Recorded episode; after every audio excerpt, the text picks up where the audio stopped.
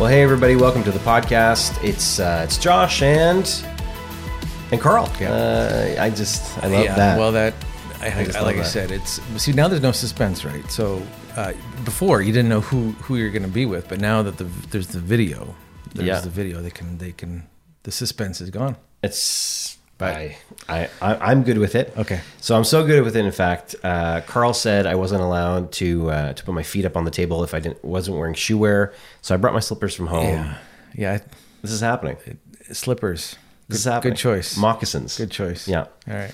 So this week uh, we started a brand new series, seven, Seven. uh, and it's all about the seven miracles of Jesus that he does to show us who he actually is. He gives every every miracle gives us an insight into who Christ is and proves that he is God, which is pretty pretty amazing. And so Pastor Marvin started yesterday with the turning of water into wine, Yep. Yeah. which is I just the sermon yesterday for me it was a it was so good. I, I it was one of the best sermons I've heard him preach ever.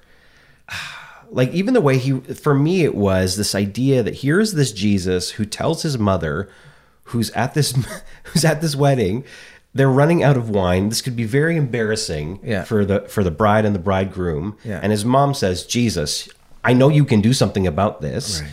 And his response is is is harsh. I, I feel is is harsh. Like, woman, Right. why are you bothering me with this? this is not my problem. Right. I came to party like everybody else. Right. And but the very fact that he takes these cleansing basins and fills gets them to fill the whole thing with water Yeah. and they turn into wine and it's better wine than what was at the start of the party and everyone's so impressed and not only is the bridegroom and the bride's reputation salvaged Mm-hmm. but it's like these people what? Wow. Yeah. these are ama- like this is amazing. Um, that got me just that he would say basically through his action look the old system is is done. This is the new kingdom. This is what the new kingdom looks like. And then pastor marvin's whole oh man this this blew my mind. From the wine to the whip and how both stories Yeah. coincide together. Yeah. Well, for those that didn't hear it, give us a little. Give us a little. Uh, give us a hint as to. Well, what I will say is if you didn't hear it, go to the website, uh, www.elamchurch.ca. Uh, look under resources and you'll find media, uh, which is the sermons. Go watch the sermon. Like it was, it was awesome. But the idea basically from the wine to the whip is here's Jesus saying from the subversive kingdom, like like uh, this is not what my kingdom is going to be about anymore. This ritual cleansing, Right. Now it's going to be you know about joy and feasting, and because now I'm with you. Yeah. And then he moves into the temple where here are these people, uh, these merchants that are actually taking advantage of poor people. So people would take their their animal sacrifices, bring them to the temple. The priest would say, mm, "Not good enough," and then they would have to go purchase another animal who had no no wrinkles or blemish or whatever it is, and they would get taken advantage of because of pricing. Then on top of it all, there was this particular station for poor people that if you couldn't afford an animal, you could buy things like a pigeon, for example. Okay. And so so these pigeons were priced so exorbitantly that poor people were totally taken advantage of for the sake of religion, for the sake of following their God. And Jesus, I love the fact that the scriptures are so clear on what he did. He sees the whole thing. He leaves. It says fashioned a whip. Like, I mean, that's not just uh, like that's intentional. Like, okay, I'm gonna go leave. I'm going to make myself a whip. Like Yeah. Right. You- Like you ever watch the old movies where people like it, old movies from the south and they're like, "I'm I'm gonna find me a switch." Right. I feel like that's what he went he went and did. Like Sure. went and you know found something and was just fashioning it and was like, "I'm I'm gonna get these people because Yeah. I cannot believe they're taking Yeah. advantage." Yeah. And then it says he went back in and just went crazy. Yeah. Not well, just was so indignant about Right. the injustice Yeah. that he did something about it. So, like, when I say that, what, like, how does that help you in your understanding of Jesus? Like for you, when I say he fashioned a whip, went back in, he's saying this is not the the kingdom that the kingdom that you think it was. That's not it anymore. Right. This is what it looks like, Yeah. and now he's overturning tables. Well, yeah. I mean, and the interesting thing is, is uh, like I'm trying to remember how many other times do we see that that side of Jesus? Uh, you know, even even when he's faced with some of the people that have people that have done like horrible, horrible, horrible things, he doesn't he doesn't respond that way. No. He doesn't. You know, he doesn't. um go after i mean he calls I remember i think he got mad at the pharisees and stuff but again i think that's for a similar reason right Yeah. so it's interesting how um the things that anger god seem to be a lot different than some of the things that that even maybe we as a church get angry about um and the things that we make a big deal of uh and and the things that maybe what what jesus actually gets up, you know upset about maybe we should be more upset about. Well, like so. So I read a post uh, this morning actually by um, a woman named Tegan Bombay, and so her and her husband were actually uh, well, her husband was on staff, and they you know they're great folks. They're Yeah. at South Point Church now in uh, in Stonebridge. yeah great Whoop, great whoop. church yeah Great church. great church And um, Tegan just wrote how she ended up going to church in like a toque and some sneakers yesterday, but how it gave her anxiety because of something that happened in 1995, like walking into a church and you know somebody saying a little girl should look very cute in dresses and like because Jesus loves it or something like that. uh, and I had a similar experience growing up too, like. Um, I remember the first time we ever went to church, ever. Like we had never stepped into an evangelical church setting whatsoever. Right.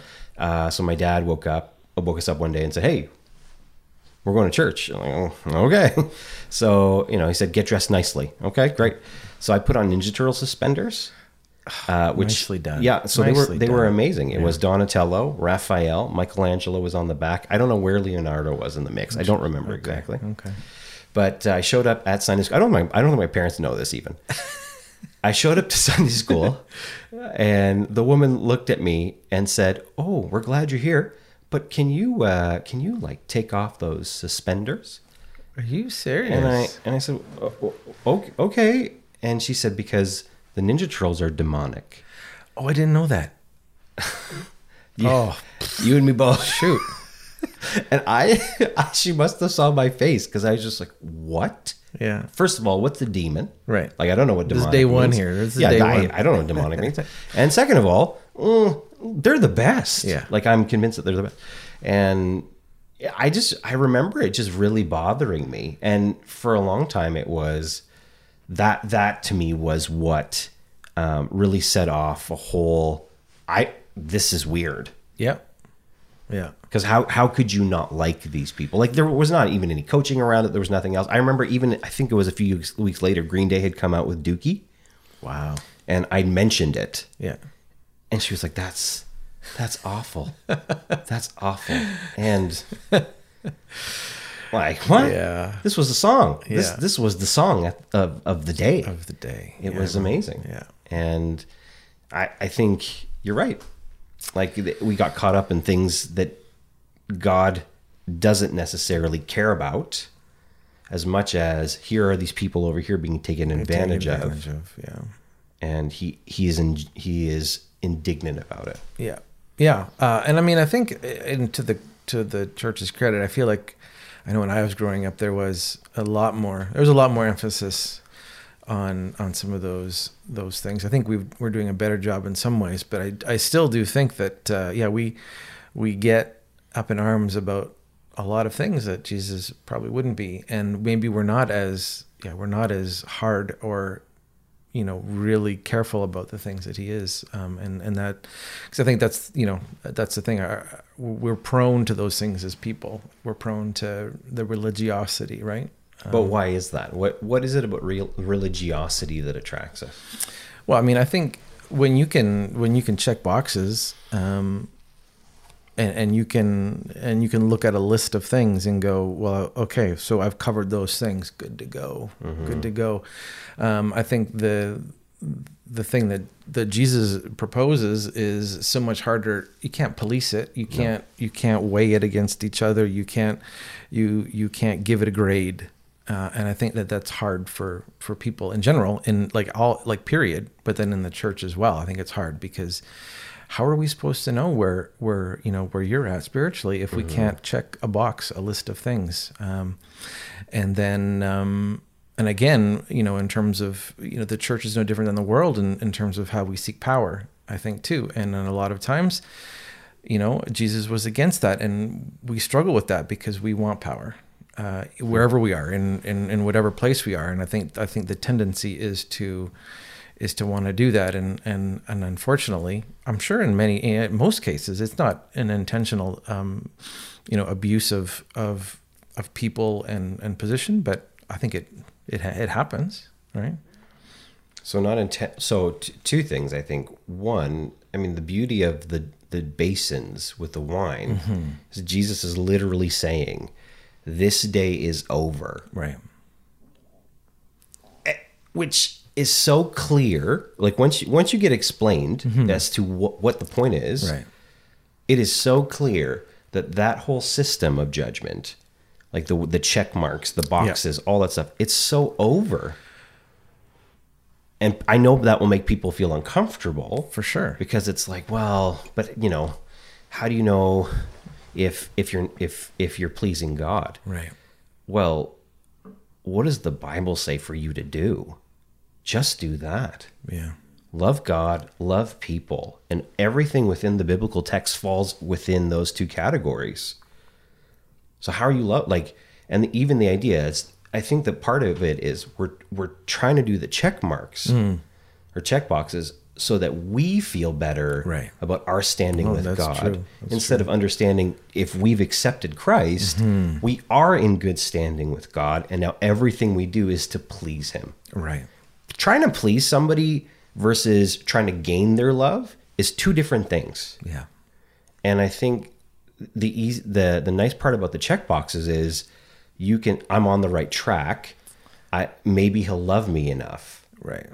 or maybe I'm worthy enough to be loved because of look at all the good things. And my thing is, here is this God who had put stars in the sky. Hmm. How could he like if he says he loves you, he loves you as much now than he ever will. Right. So why why this game? And then second of all, I think when it comes to the um the the whip side of things, Yeah. like I think it should caution every religious leader, every Christian leader to make sure that they are not making barriers for people to get to God.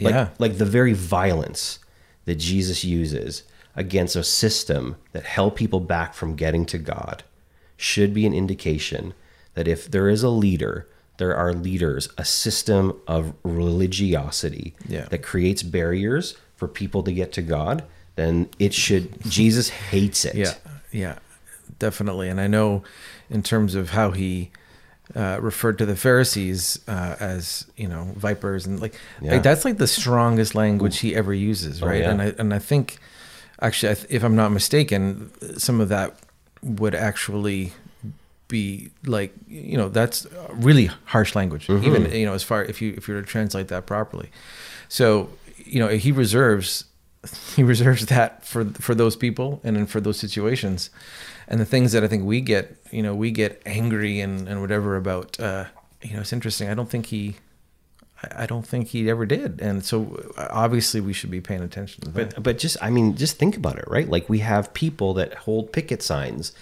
that are against everything yeah, and say you're going to burn in hell because you're doing this stuff. right. And yet, even the book of Galatians, Paul says twice, if anybody is all about legalism, mm-hmm. let them be accursed. Twice Wow. Yeah. right? You have this one idea where because it's easy to deflect and point at the whole world and say, oh, all these people are bad and Yeah. awful. Yeah. So you're all going to hell. And yet, Paul is very specific, and Jesus, according to his actions, is saying, this is not okay. Hmm. Taking advantage of people, hurting people, um, misusing people um, making barriers for people to get to God, that stuff is actually going to keep you out of the kingdom too. Wow. Yeah. So what does that mean? I'm curious. What does that? I wonder what that looks like today. And I, you know, we're not naming names. We're not. We're not pointing No, things no, out. But no. like, how, how do you how do you make sure that you're you're not doing that? You're not involved in that. Well, I see. I think a big part of it for for all of us is to understand like the Holy Spirit's really good at his job. Mm-hmm. Like he's really good at his job. Yeah. But the problem is, is especially as you know, church leaders, me included. I think for a long time we just assumed that people were stupid. Like, oh, they won't get it unless I Spell you know, it- spell, spell it it out out. for you. Yeah. People are not dumb. Yeah. Like people know when the Holy Spirit is convicting them. Like they might they might confuse it for condemnation. Right. But that's that's a leader's job to share like "Mm, actually that's the spirit trying to make you better. Yeah. So it's not condemnation, it's conviction and he's just trying to make sure that you grow Yeah. In understanding and in likeness to Jesus. Like that's fine. Like that's good. He And it- disciplines those he loves. Right, and it's a, but it's a tonal difference still between Totally. how I think it's often done and how we see Jesus doing it. Because yeah, he didn't he didn't just say, you know, to the to the woman at the well or all those people like, no, you're fine, don't worry about it. Yeah, no. But how he said it was very different than how he how he talked to the Pharisees. Oh yeah, there's a lot of truth and grace together. Yeah. And I like I I just think in in today's church world, like if we're looking at barriers, Yeah. some of it is even the extreme grace portions. Okay. So it's like when you basically tell people you can literally do whatever you want, Right. And Jesus doesn't care. Well, that's not true, Right. Just like I can't do whatever I want because there's things that I do that Carrie cares about, hmm. Stuff that you do that Amanda That- cares it's about. It's true. It's true. So, and like, so you make decisions to based just right. based on the relationship that I'm in. Right. So to say like, oh no, it's all good and like you know His grace just washes over thing, and I and I think that's where Paul says like, well, if should we continue to sin then? right. No, you don't, because out of the relationship of love that you have with God. You say mm, there are certain things I'm going to stay away from, stuff I'm going to do because I know it actually pleases him when I don't. Right. Okay, cool. But the barrier can be look, he doesn't care. Well, he doesn't care. Yeah. What do you mean he doesn't care? And we all know, and we all know, you know, anybody that's watching this who's a Christian, sin is actually a separation from God. So if if you know that he cares about it and we act like he doesn't care about it and we continue to do it just like we don't care, then that creates a barrier, Yeah. whether knowingly or unknowingly. Right. And then I think there are still these like checkbox things. Right. Like how many times a week do you go to church? And you know, how often are you playing the newest uh, you know, Chris Tomlin. Chris Tomlin in your Tom- yeah, car? for sure. Uh, Yeah. you know, how many how many days a week are you reading your Bible? Um, you know, all of this all of the check check boxes to identify whether or not you're a good Christian, those still exist Yeah. in so many different ways. And there are some communities that still um, say if you don't meet these check boxes, then you're either not a Christian or you're a bad one. And that creates barriers to God. It's not a gracious, like, all right, well, let's work on it, or like, let's move towards it, or like, let's actually concentrate on stuff that doesn't, that matters. Yeah. Um, you know, like, so I, I don't know if I've ever given this example, but in Newfoundland, for example, when we were pastoring there, there was a guy, did I do- I don't think so. yeah. So tell there, us. So there was a guy. Um, like the traditional thing in Newfoundland is really to um, when you want to get saved, you come to the altar. Still, still to this day, Altar call. Still, still Yeah. in ma- many spaces, especially in rural areas in the Bay. Um, that's still a big thing. So there was a guy that he was there, and he just said, you know, he's talking to people that was there, that were there, and so they came to me and said, Pastor Josh, like this guy wants to get saved. And I said, all right, and I didn't lead him to the altar bit. I said, oh, I just want to talk to him. So we went downstairs to the basement, and I'm and I'm talking to him, and I said, so like, so what's holding you back? He said, well, well, well, boy. yes, my son, you know, I, I still smokes. Still, yeah. And I said, "What?" And he goes, "Oh yeah, I smoke. I can't get saved until I, you know, until I stop smoking." And I just remember looking at him, and I went to Ephesians two, and I just said, "Okay, well let me let me break this down. Yeah. You're saved by grace through faith, Alone. not by works Yes. that anybody should boast. Right. I said, Does it say you're saved by grace, stop smoking? Yeah. Like, it doesn't say anything like that. And he said, Well, no, it doesn't. And I said, Well, listen, I'm pretty sure that if you, smoking's not good for you, just like eating 10, 10 Big Macs a week is, is not good for you. Um, proven by Supersize Me. But, you know, I said, if this is something that you want to get rid of, you're not going to be able to do it on your own. Like Right. you actually do need Jesus' Right. help. It's coming to Christ first, and He can take care of that for you with you. Mm-hmm. And he his his fist clenched, Really. and he got really angry, and he started to shake, and eventually just like ran out the door. And so so the next I was like, oh, okay, well, all right. And so then the next time I saw him, we were I was doing an internment at uh, at the local funeral at the at the local cemetery. Yeah. And he was there, and I remember it was snowy. It was a it was, it was winter, and I'm walking back towards my car, and all I can feel are two hands on my shoulders, and he's trying to throw me into the snowbank after I just finished this internment. And uh, and he, and I turned around, I kind of got off me. I said, "What what are you doing?" And he said, "As long as you're the pastor at that church, I will never go back there." And What? yeah, What? and the reason was because I took away his excuse for why he couldn't become a Christian. Oh. But that whole system had created this idea that you cannot become a Christian if you smoke. Like unless you give it up, Right. only then can you are are you now good enough or are you now cleansed enough Right. or on the way to being cleansed to actually love Jesus properly. Wow. And for him that was not only a barrier, it was an excuse. Right. Because the minute you take it away, well now he's got to confront the reality of, well, Right. I have Yeah. to I have to choose this whether Yeah. whether you know Jesus is the lunatic or or Lord, one or one or the other. Right. And I just remember that being a very significant moment for me mm. where it was like, even when you try to take away religious systems, Yeah. People are so ingrained in wanting to be good enough Yeah. or using it as an excuse as to why they are not good enough that they won't come to Christ. Yeah, it's interesting. I mean, that's that's I think obviously what sets Christianity apart. And uh, you know, you always hear people talking about this free gift and all these things, and it, so it should be just as easy as accepting it. But but it's amazing how hard it is to accept something free sometimes, right? Yeah. So but or we don't we don't inherently like that. no. But that's the beauty of what Jesus did with the basin and Right. with, you know from the, with the wine and the whip. Right. is that he shows us look this system is done mm-hmm. this is my kingdom Yeah.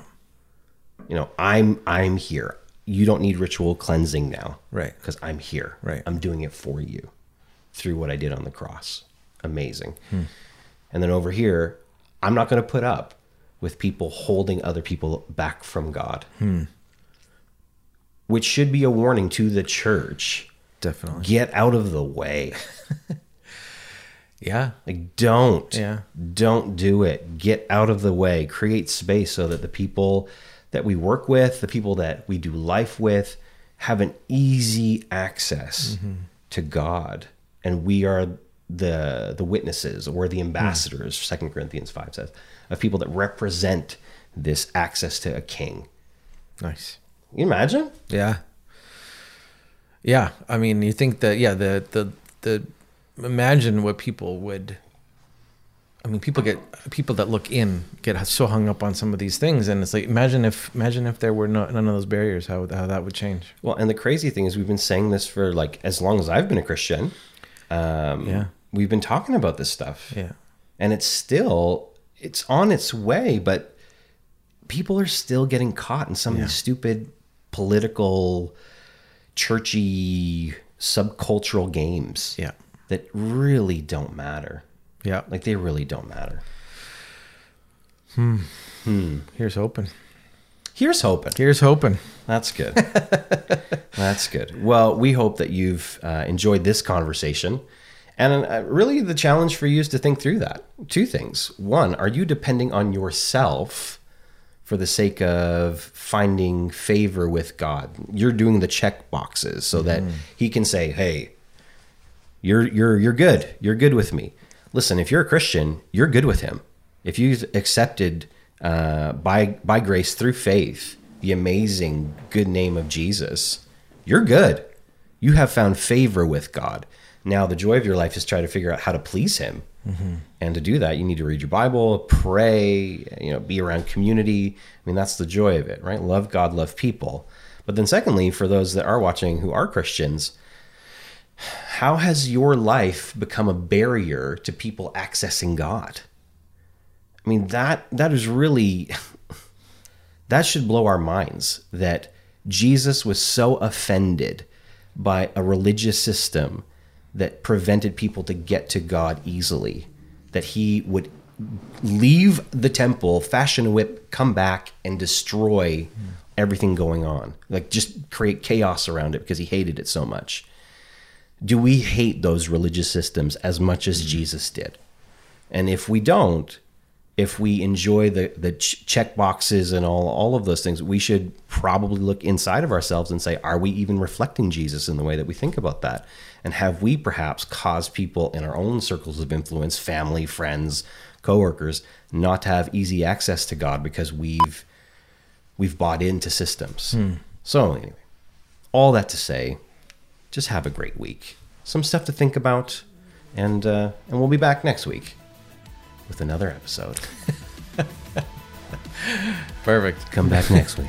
Anyway, Masterpiece theater. Masterpiece Okay. Theater. Have a great week.